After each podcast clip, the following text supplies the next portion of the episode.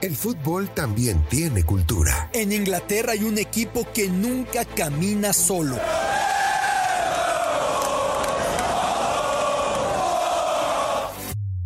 En Argentina se vive el fútbol con una pasión única. En Brasil se juega con ritmo, con jinga, algo tomado de la capoeira. En México lo disfrutamos con nuestro muy particular folclore.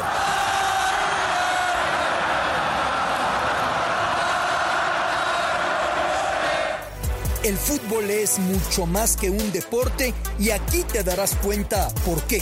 Biblioteca Footbox con Alberto Lati, un podcast exclusivo de Footbox. Con el placer de saludarles en Biblioteca Footbox, soy Alberto Lati y nuestro podcast de este día tiene que ir hacia una temática muy triste, trágica, que se está dando en Asia, en Afganistán. Los talibanes han recuperado el control de la capital Kabul, el aeropuerto hacinado de gente que intenta salir a como de lugar, entendiendo que son los últimos momentos, las libertades que se habían obtenido para las mujeres, el dejar de vivir humilladas, reprimidas, sobajadas, amenazadas, pues que se van esfumando y tantas temáticas más. Esto no tiene que ver con que si la gente está de acuerdo o en contra de Estados Unidos y sus políticas y la ideología, esto no tiene que ver. Aquí lo primero son los derechos humanos, aquí lo primero son las mujeres y el fracaso de Estados Unidos en este sentido, el ver cómo los talibanes recuperan este control, es de tremenda angustia para tantísima gente. Y pensar también en el vínculo que tiene esta relación con el deporte. Y pensar, por ejemplo, que ese estadio Ghazi en Kabul, en la capital afgana, ha sido utilizado por mucho tiempo para todo menos para deporte. Por ejemplo, son muchos los escenarios deportivos que han tenido uso como campos de concentración, como campos de tortura. Pienso en el Estadio Nacional de Santiago, lo que se vivió cuando se da el golpe de Estado de Pinochet contra el régimen de Salvador Allende. Pienso en el Estadio Ernest Happel de Viena, Pienso en el estadio de Niterói, en Río de Janeiro, o pegado a Río de Janeiro, con lo que ahí se vivió cuando se da la dictadura militar en Brasil. Pensemos en tantos escenarios más. Desafortunadamente, la configuración de un estadio lo hace muy propicio para que cuando quieren darse las tropelías, las eh, eh, concentraciones, las torturas, el juntar opositores, sean sitios idóneos. Eso es una tragedia. Bueno, el estadio Gazi incluso ha ido más allá. El estadio de Kabul ha visto cómo en su interior se realizaban ejecuciones públicas, ni más ni menos. Un sitio en el que el fútbol se había convertido por mucho tiempo con los talibanes en una situación restringida, casi prohibida, bajo pretexto de una vieja historia. Unos 1300 años atrás, 1300 años atrás, en la llamada guerra de Karbala, dos nietos del profeta Mahoma fueron decapitados y según cuentan los relatos, sus cabezas resultaron pateadas por sus opositores, por sus verdugos, en señal de humillación.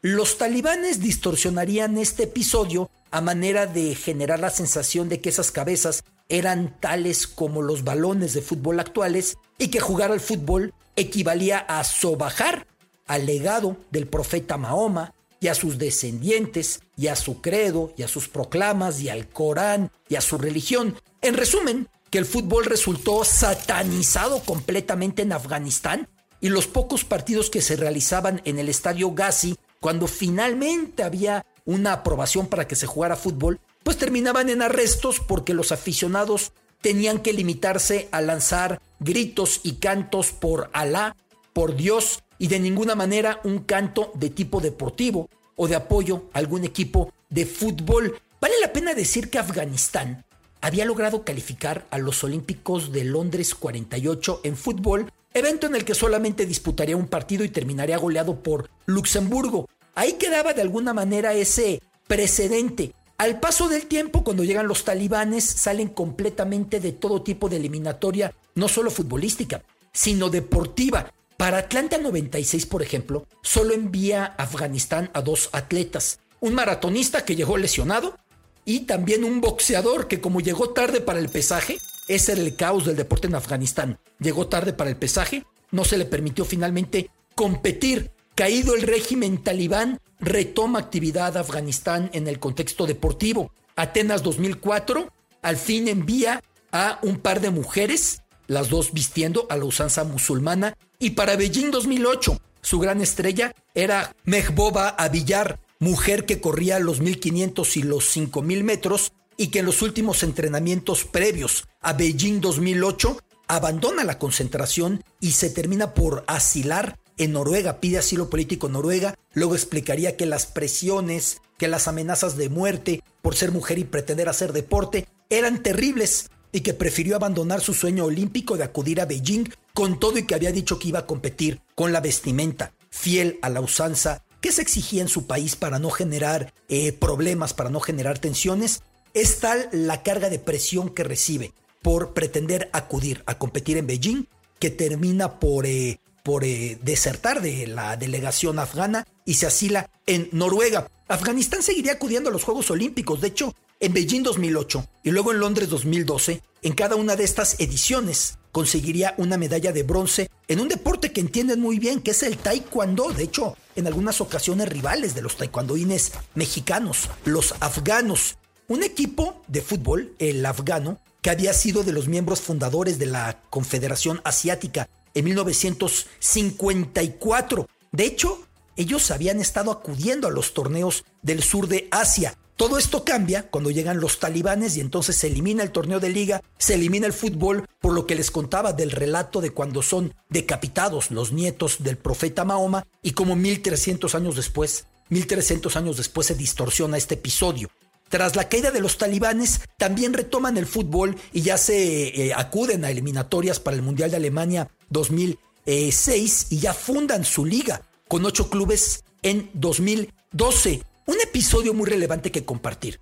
A fines de 2011, el estadio Ghazi, que ya le he contado, este estadio en Kabul que se utilizara para ejecuciones públicas, es reabierto. Acuden al estadio los principales políticos, aunque fueran rivales, se juntan todos, desfilan 5.000 atletas en torno al estadio de todos los deportes, dando un mensaje de que el deporte podía regresar a Afganistán, que los atletas afganos, los deportistas afganos, las mujeres podían volver a competir sin miedo, sin estar acechadas por alguna situación de riesgo, de amenaza, de represalia. Finalmente se dan ese día de la reapertura del GASI en 2011, partidos de fútbol varonil y femenil, y ese es el punto que vuelve a lanzar al deporte afgano. Tanto lo lanza que Afganistán termina por coronarse en una Copa del Sur de Asia disputada en 2013. Esta copa que congrega países como la India, como Pakistán, como Bangladesh, como Sri Lanka, como Bután, como Maldivas. En ese torneo logra coronarse, disputado en, Nepal, por cierto.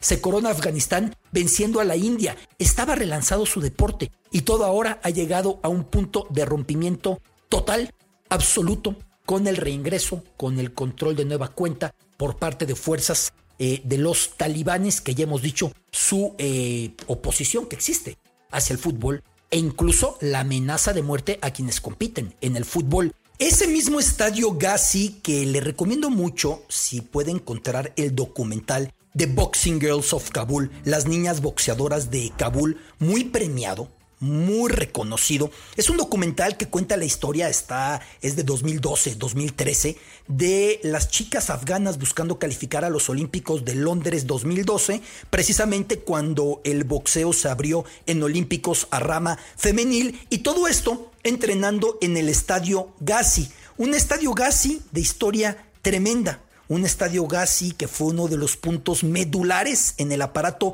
represivo de los talibanes. Nunca podremos olvidar las imágenes de verdugos con la cara cubierta, disparando a civiles al borde del área grande, pegados a la portería. Lo que es tomar al fútbol como un marco, como un escenario de lo peor que pueda haber. Estadio Ghazi, que la palabra Ghazi se traduce como héroe, porque el gran héroe afgano en la guerra anglo-afgana de principios del siglo XX había sido el después rey Amanullah Khan. Y entonces, en honor al rey Amanullah Khan, se le colocó el nombre de Estadio Héroe o Estadio Ghazi, de esa manera. Un estadio que luego en los años 60 y 1963 tendría una peculiaridad, cuando no eran comunes las giras y mucho menos a sitios tan lejanos, tan remotos, tan poco conectados, tan exóticos. En ese estadio Gassi que luego se convertiría en sede de la represión y de las ejecuciones públicas, en 1963 el gran músico Duke Ellington, el gigante del jazz, tendría una actuación ahí coordinada, por lo que entiendo, por el Departamento de Estado de Estados Unidos que buscaba hacer diplomacia a través del, eh, de la música o de estas presentaciones. Y del fútbol en Afganistán, pues, ¿qué le puedo decir? Comentamos lo de Londres 48, fueron perdiendo un partido. Comentamos la fe, la esperanza nacida en los últimos tiempos, sobre todo a raíz de que Afganistán eh, logró reabrir el estadio Gazi para el deporte y ya tuvo dos medallas de bronce en Taekwondo en Juegos Olímpicos y relanzó su liga de fútbol también en 2012. Pero que recordemos que en tiempos de los talibanes, la fuga de talentos deportivos fue total en Afganistán. De hecho, Mohamed Saber Ropawar. Este hombre, Mohamed Saber Ropawar, es considerado el mejor futbolista en la historia afgana. En cuanto se dio la situación de los talibanes y el choque con las fuerzas invasoras soviéticas en 1979, en cuanto esto sucedió, Mohamed Saber Ropawar escapó a Alemania y se convirtió en taxista. Así terminó el que es considerado el mejor futbolista en la historia de Afganistán. Con eso y con lo del estadio Gazi, utilizando porterías para amarrar a disidentes o acusados y ejecutarlos, está todo dicho de la fe de este pueblo. En ese estado estuvo su deporte. Hacia ese estado ojalá que algo cambie. Hacia ese estado apunta de nueva cuenta con los talibanes retomando control sobre Afganistán. Es Biblioteca Footbox es nuestro podcast. Tenemos otra cita mañana. Soy su amigo Alberto Lati.